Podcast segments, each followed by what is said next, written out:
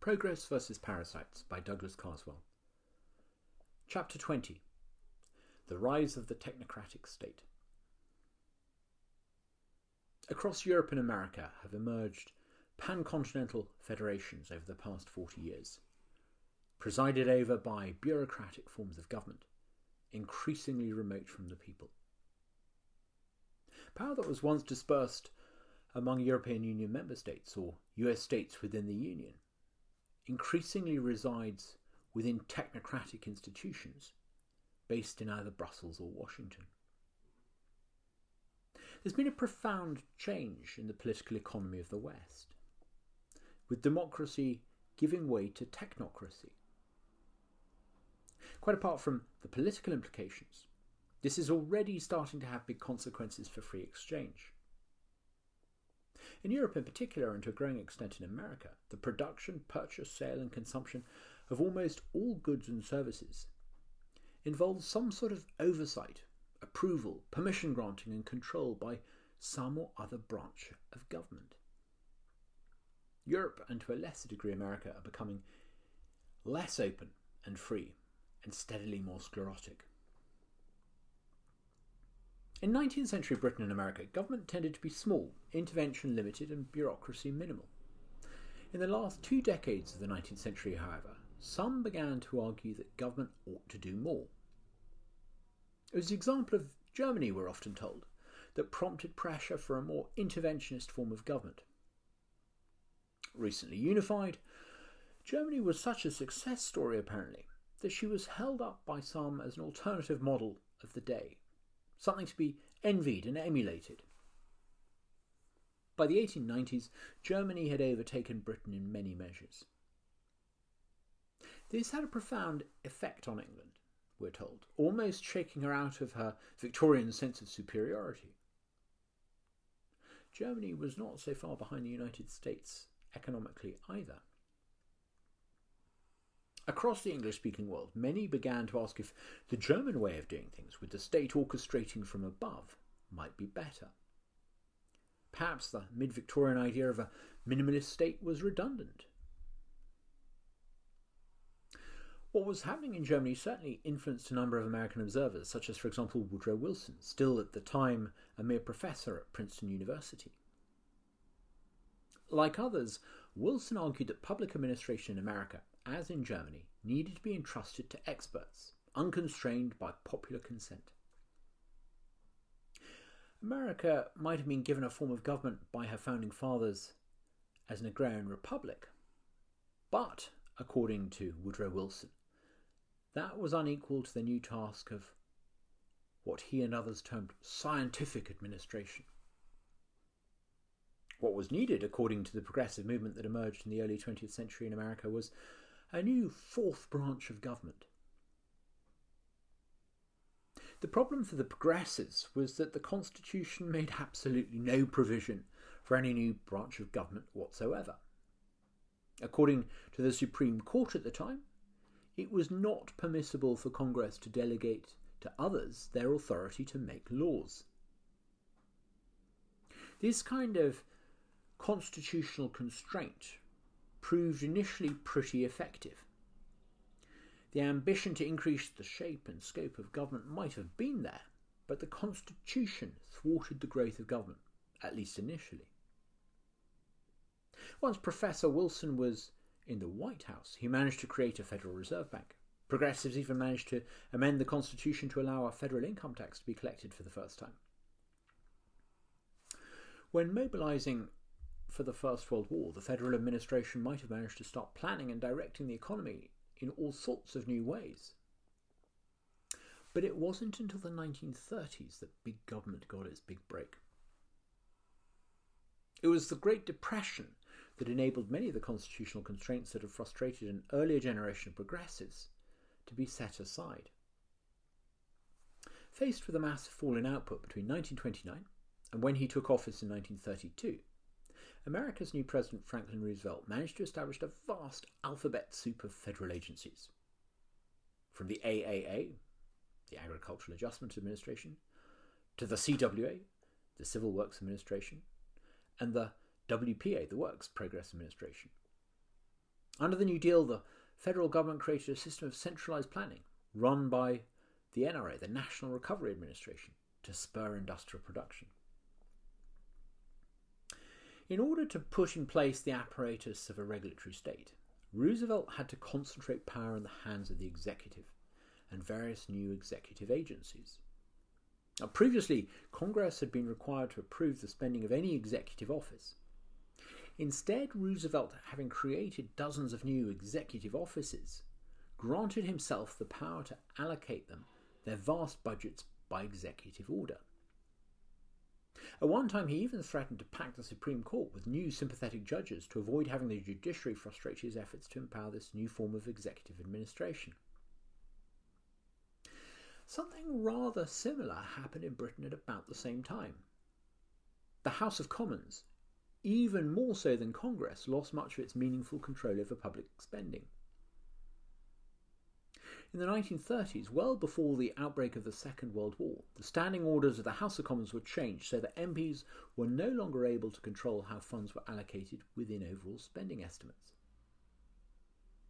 Well before the outbreak of the Second World War, we can see significant changes that allowed the expansion of public administration into areas of social and economic life where previously no official would have got involved. But where did this urge to intervene come from? The drive towards bigger government, according to conventional accounts, came either from a desire to emulate Germany in the late 19th century, or else it came from the need to defeat her in the 20th century. Or at other times, we're told it was born out of necessity when the economy slumped in the 1930s. The New Deal and the Second World War might help explain how government grew big, but neither properly explains why it was that people wanted to create a much more proactive system of public administration in the first place. Nor does what happened in the 1930s and 40s do much to explain why some of the really big expansions in the role of the state have happened over the past 40 years. In 1960, when the Second World War was already a memory, government spending in most European countries was about a third of GDP. In France, it was a little more than 34%. In Sweden, a little less at 31%. In the United States, it was slightly lower still at 27%. Half a century on, government spending in each of those countries before the COVID crisis had increased very significantly. Pre COVID crisis, public expenditure as a percentage of GDP stood at about 44% in Germany, and not far off half of GDP in Britain and Sweden. The state spends almost 60% of GDP each year in France. Even in America, government spending pre COVID had risen to about 37% of GDP. That would have seemed positively un American to many only a few decades ago. In Britain today, a hodgepodge of government agencies exists, many known by their acronyms, among them ACE, or the Arts Council England, or BFEG, the Biometric and Forensic Ethics Group, or CQC, the Care Quality Commission, or DWI, the Drinks Water Inspectorate. In fact, there are so many of these wretched bureaucratic configurations that we seem to have run out of enough acronyms to name them all with at least two FSAs, a Food Standards Agency and a Financial Service Authority. In America, there's a DHS and a DHHS, one presiding over Homeland Security and the other over Health and Science. Then there's HUD or an HRU, and several hundred other agencies deciding public policy. Over the past three or four decades, government has become so big that it's outgrown conventional governance constraints. The various legislatures simply cannot keep track of all the decisions being made by every branch of government and bureaucracy. In Britain, not even ministers are aware of all the public policy making going on within their own departments. To properly appreciate why liberal states have become so much more technocratic over the past generation or so, it's necessary to look at what happened not just in the 1930s and 40s, but to understand a change that has occurred in the nature of liberalism itself. The word liberal comes from the Latin liber, meaning free. Liber al used to carry strong connotations of self direction. A liberal society was one that was not ordered from above, but a liberal economy shaped itself rather than being shaped by blueprint. This old idea of liberalism had its roots in empiricism and in scientific discoveries of the 18th and 19th centuries. Science had revealed much about the self ordering nature of the world around us. Uh, liberal thus knew that progress and order in the human world as well as the natural world did not need direction from above. A liberal was an empiricist who rejected the idea of authority with regard to knowledge. In his famous essay on liberty, John Stuart Mills went out of his way to emphasize that none of us can claim intellectual infallibility. As the physicist Richard Feynman said of scientists, an old school liberal believed in the ignorance of experts. Far from believing in the ignorance of experts, social scientists today believe in their infallibility. Rather than empiricism, they take what David Deutsch, the physicist and philosopher, has described as an inductivist approach. A theory about the economy or society is formed. Observations are then made to try to find facts that fit the theory. Inductivism is not quite the same as uber-rationalism, a belief that it's possible to come to conclusions without empirical observations about the world. But it is a belief that such observations can be selectively presented to support a set of conclusions. This is why so often inductivists end up fitting evidence around a favoured theory and calling it evidence based policy making. It's a form of confirmation bias and it underlies the approach of many public policymakers in Britain, Europe, and America. Old school liberals avoided placing much faith in grand plans. Theories as to how to order human affairs were treated with scepticism and certainly not validated merely because of the weight of expert opinion behind them. The process of peer reviewing academic papers, widespread within university humanities departments these days, is a process of validation that relies almost exclusively on the weight of expert opinion. The confirmation bias approach of policymakers encourages groupthink as well as overconfidence. It allows policymakers to overestimate their ability to understand the world and the inordinately complex economic and social systems within it. This has egged on the expansion of public administration. Empiricism once curbed the claims of small elites to be able to order society by design. Inductivism has returned us to the idea that a small elite has an authority of knowledge. It has given them an inflated ambition as to how they might engineer certain social and economic outcomes. This explains why a liberal, in the contemporary American sense of the term, is not someone that recognizes the importance of self order at all.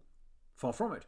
A liberal in America today tends to believe that it's not only possible to engineer certain social and economic outcomes, but that without doing so, any society will somehow be suboptimal. Not surprisingly, perhaps, the longer people are marinated in the, these ideas at their university humanities departments, the more inclined they are to hold faith in experts. And perhaps one might add, the less tolerant many then seem to be of those who think otherwise. From this, the urge to intervene has increased. If a bogus empiricism has corrupted liberalism through conceit, giving small elites a greater urge to intervene, a change made in the way that government manages money has given them the means to intervene with little constraint.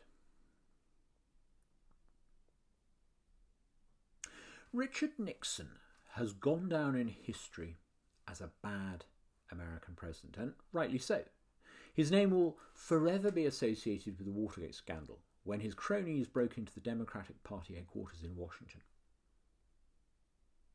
But sanctioning a burglary was not the worst decision Nixon made in the Oval Office. Watergate might have made Nixon a crook, but it was his decision to break the link between the dollar and gold on August the 15th, 1971, that enabled the growth of big government. By breaking that link, he also broke a fundamental fiscal constraint on government. The most effective constraint on the size of government is the link between taxation and representation. The American revolutionaries understood this, which is why they famously insisted that there be no taxation without representation. As long as taxpayers were represented, and as long as taxpayers were expected to pay for any increase in government spending, there would always be pressure to keep government small. No matter how successful Wilson, Roosevelt, and all the others were at overturning various constitutional constraints, if the taxpayer had to pay for it, there was a limit to the size of the federal bureaucracy that could be created. But what Nixon did was to break the link between taxation and representation so that government could spend without taxation on a vast scale. Often presented as a minor tweak ending an outdated monetary relic from the past, or as a pragmatic response to the inflationary pressures that came with fighting the Vietnam War, Nixon's decision was what made possible the subsequent emergence of the administrative state in America. Before August 1971, the US dollar was pegged to gold at a rate of US dollars 35 per ounce under what was called the Bretton Woods system. Under this international agreement, the American government was committed to backing every dollar overseas with gold. Crucially, this meant that the quantity of US dollars that the US government could put into circulation was limited by the amount of gold that the US government had. So many additional dollars have been created since then that an ounce of gold today is worth little more than 1,500 US dollars at current prices.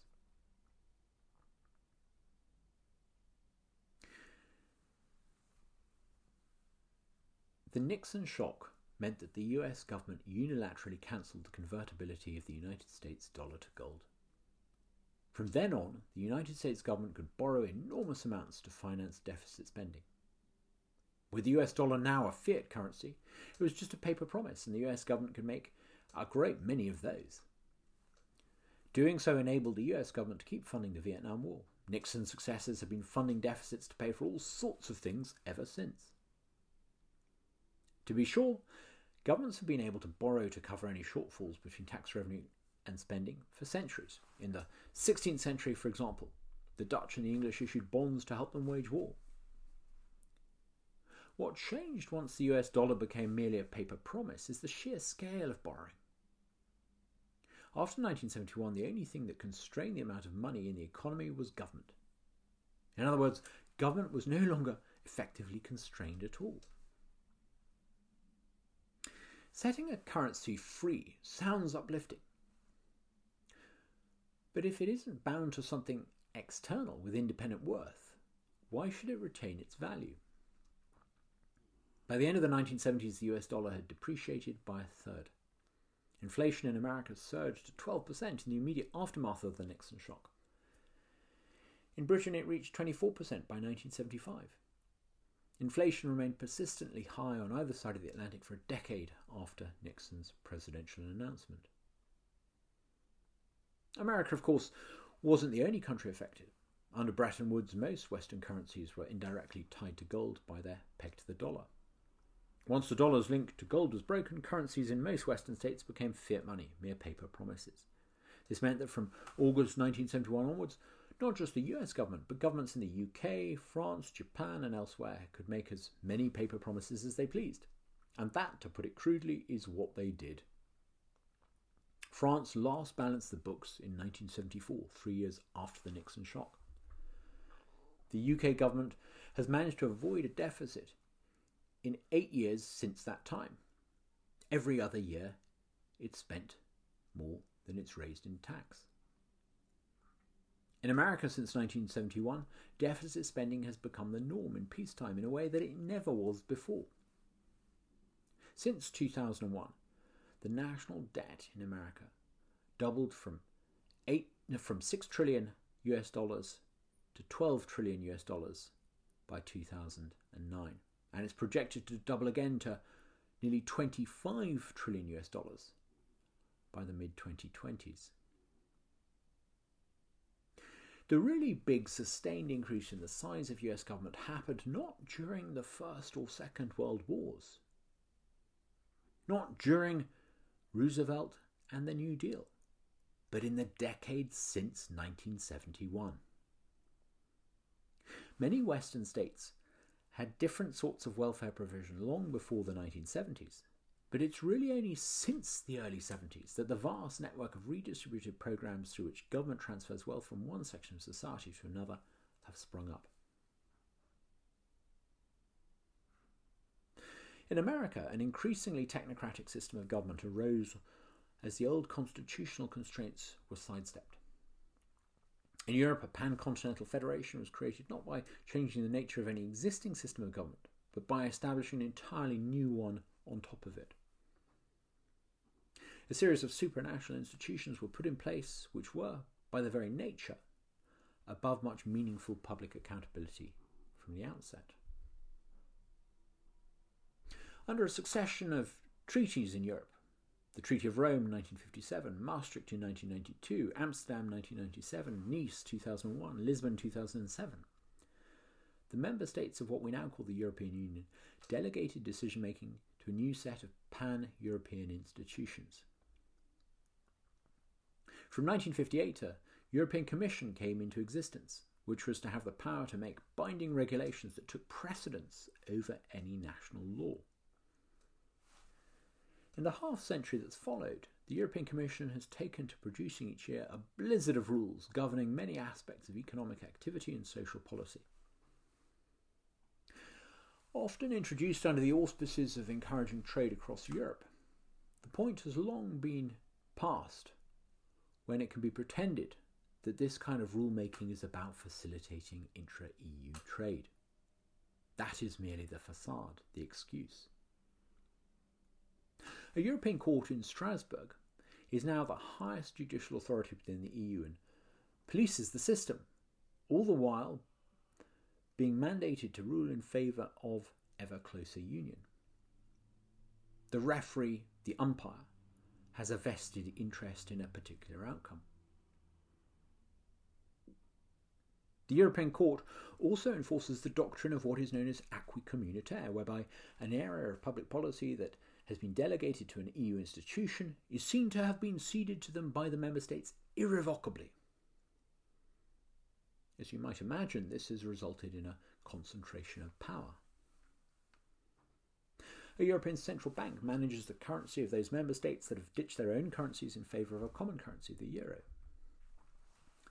The European Central Bank, the ECB, sets interest rates and determines monetary policy on behalf of about 400 million EU citizens. Meanwhile, a series of federal EU agencies have enormous administrative power and are able to approve everything from new medicines to member states' budgets. As in the United States, once various constitutional innovations had enabled Roosevelt to create what was in effect an entirely new branch of government, the European Union has bequeathed to public officials in Europe the administrative means to order the affairs of an entire continent from on high. In the United States, the Nixon shock also delivered the financial means to fund all this extra government. In Europe, too, pan Europe institutions have had money allocated to them with only the most cursory accountability to any taxpayer. The European Union's own Court of Auditors has infamously refused to sign off on the EU's accounts for almost 20 years. If the directors of a publicly listed company were to do that, someone would end up in prison. While in America the power of federal authorities has increased, they don't have quite the freedom that federal agencies have in Europe. Congress is still able to veto spending and even bring the whole federal bureaucracy to a standstill. No European Parliament possesses such powers or any sort of inclination to ever use them that way. Those that run various federal agencies in America are still appointed by those that Americans elect. EU agencies, on the other hand, are staffed by a cadre of officials immune to any sort of accountability. The Supreme Court of the United States, for all its apparent failings and controversies, still rules on the basis of what the Constitution says. Unlike the European Court, it's not in the business of agglomerating power at a federal level as an objective in itself. In Europe, even more so than in America, the idea that there is a Western model of limited government with free and open markets is starting to seem a little dated. There's a technocratic state that's grown up instead. And this is beginning to have all kinds of implications for economic expansion and innovation. Since 2009, output in China has increased by over 150%. In India, by over 100%. Even in the United States, output is up a very healthy 35%. And that's despite the coronavirus shock. In Europe, output in the Eurozone has fallen by 2%. Yet, Europe was, within living memory, one of the fastest growing places on the planet. In the 1950s and 60s, output in Europe increased on average at 5.5% a year, faster than anywhere else apart from Japan. Economic indices showed Europe and Japan each becoming relatively more, not less important in world economic affairs. Then, about 30 or 40 years ago, something in Europe changed. Growth started to slow. Between 1950 and 1973, average output per person in Europe rose 4% a year. Since 1973, the rate of increase has almost halved. Decline is no longer merely relative, but by some measures now absolute. To be sure, slower economic growth as the post war period of reconstruction came to an end was in some ways unavoidable. The easy gains in output that come from rebuilding bombed out cities and factories, financed in part, of course, by American Marshall aid, ran their course. But there was more to it than that. What also happened is that Europe became less open to free exchange. When we think of new emerging economies catching up economically, there's an implicit assumption that after an initial burst of growth, they'll slow down as they mature. A little bit like post war Europe, the early gains in output per person don't last long as a country moves from agricultural to industrial production or simply urbanizes. But beyond that, why do we assume that a highly specialized mature economy must necessarily slow down? Surely what we know about specialization and exchange tells us that the more interconnected things become, the more growth and innovation there ought to be. Innovation and growth should surely accelerate, no? Far from growing weary with age like a body, a mature economy has a greater capacity for specialization and exchange, allocating resources ever more effectively and increasing innovation exponentially. Yet instead, Europe has done the opposite. She's slowed down compared not only to emerging economies, but to other advanced economies. As output in Europe fell in absolute terms after 2009, in America it went up by over a third, in Australia by about 60%, and in Canada by over 30%.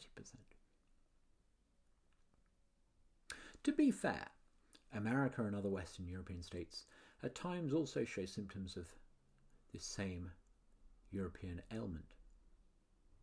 When you look at per capita increases in output, the US picture is not as impressive as the raw GDP data suggests. She too is less open to innovation and exchange than she was. In the 1960s, US GDP increased at an average rate of over 4% a year. By the noughties, annual output was increasing by less than half that. The more pronounced the emergence of technocracy, the more evident the economic slowdown becomes.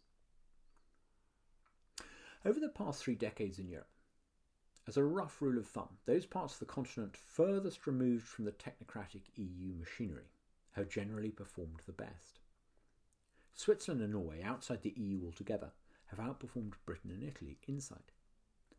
Britain, which had certain opt outs from the EU even before the Brexit vote, has increased output faster than Germany or France.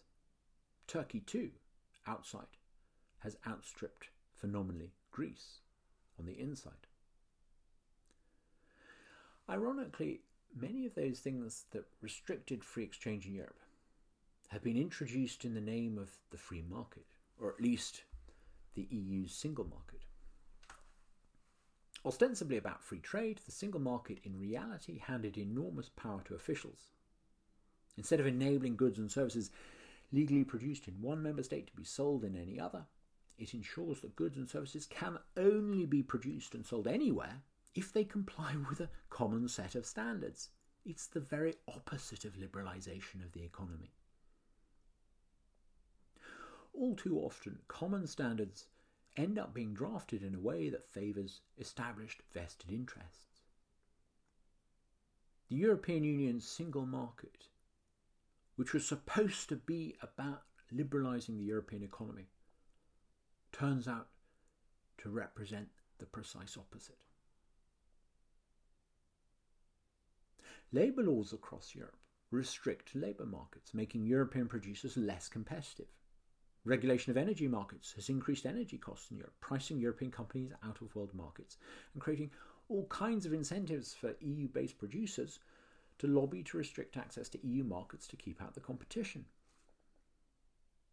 From food processing to car manufacturing to house building, multiple agencies determine what producers can sell to customers and on what terms. Regulation is routinely used in Europe by vested interests to prevent the emergence of new entrants, even if the price of doing so is less innovation overall.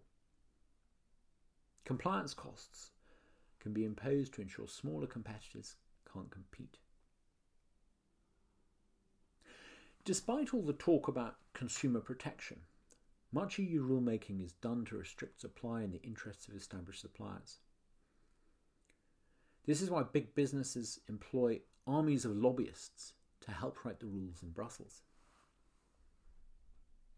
Things in Europe have now reached a stage where there are many areas of economic activity where big producers in Europe no longer use their marketing budgets to try to persuade willing customers to buy their products at a price they're willing to pay.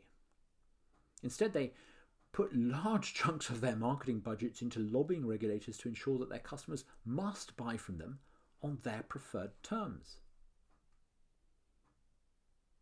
Trade agreements that the EU strikes with third party countries might use the language of free trade, but they also have a nasty habit of stipulating on what terms trade might actually take place at all. They extend single market style mercantilism around the world. Far from freeing up trade, the single market achieves the opposite. It has killed off innovation and intensive economic growth in Europe. Europe's economy has slowed down notably since 1992, and she's become ever less innovative. Three decades ago, the 12 countries that then constituted what became the EU accounted for about 25% of global patents. Today, that has fallen to a pitiful 4%. It's not just a case of other parts of the world becoming more innovative. Europe is falling behind with an absolute fall in innovation. Venice at the start of the 17th century was still one of the richest places on the planet. In terms of art and architecture, she was going through a golden age. Had you lived in Venice at that time, the trappings of success would have been all around you. Life was pretty good. And yet, Venice had, almost indiscernibly at first, started her slow decline. Other parts of the world had started to take her share of the textile market in the eastern Mediterranean. Venice was no longer the undisputed centre of book publishing either nor had she produced any new technology or innovation in a couple of centuries or so. Venetian galleys might still have been good for travelling around that inland sea, the Mediterranean, but they weren't up to much in the way of ocean going voyages, which were starting to have such vital importance. The idea that Venice might have been losing her top spot because others, like the Dutch or the English, were merely catching up, might have helped console those on the Rialto troubled by such things. But such excuses would have missed the point. Irrespective of how much others might have been speeding up, Venice was starting to slow down. So too is Europe slowing down today. Like those distant Venetians, Europe today is relatively prosperous. Living standards are, as a whole, higher than they've ever been, and many of those living in Europe are much better off than others living in other parts of the world. Which is one of the reasons why, like Venice, so many people want to come and live here. But Europe is no longer the centre of the world economy. Venice, which was once the economic hub of the Mediterranean, became just another city port. Europe, once the centre of the world economy, is well on her way to becoming just another peninsula on the Eurasian landmass.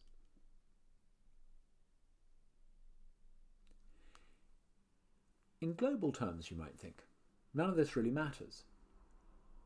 Venice stagnated, so innovation and industry merely moved elsewhere. Europe today might turn herself into a giant museum open to outside students and tourists, but others will avoid her mistakes. Humankind overall will progress. Perhaps. But the same sort of technocratic outlook and institutions that have done much to hinder innovation and exchange in Europe also underpin much of the non European international order too. Set up after the Second World War, many of the institutions on which the global system of open markets and free trade exists, the United Nations, the World Health Organization, the IMF, the World Bank, the World Trade Organization, are not immune to the ambitions of small supranational elites who aspire to shape the world by design and blueprint. Those who set the agenda within these sorts of institutions belong to a tribe that the American political scientist Samuel Huntington called transnationalists. These transnationalists, increasingly, as he put it, see boundaries between nations as obstacles that thankfully are vanishing, and see national governments as residues from the past whose only useful function is to facilitate the elite global operations. The risk is that the move towards technocracy goes supranational, a sort of EU operating at a global level.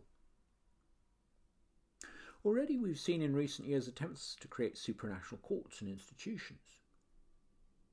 Treaties are being signed, like the Paris Treaty, under the guise of tackling various global problems, which invariably empower small elites to decide things that were once left to national governments. Our transnationalist elites presume to be in possession of insights and knowledge denied to ordinary mortals or indeed mere governments. Giving more power to unaccountable rulemakers inevitably means you end up with more rules. It's increasingly about ordering international affairs by blueprint and design. The idea of self order between sovereign states is being steadily eroded. The essence of liberalism is surely self government. It's a measure of how illiberal our international order is and how illiberal it's becoming that it is presided over by a system of supranational decision making that often seems to treat the very idea of national self determination with such contempt. Thank you for listening to this episode of Progress versus Parasites. I'm Douglas Carswell, and I very much enjoyed talking to you about the subject of my book. If you're interested in hearing more from this series, please do listen to some of the other episodes available on my podcast.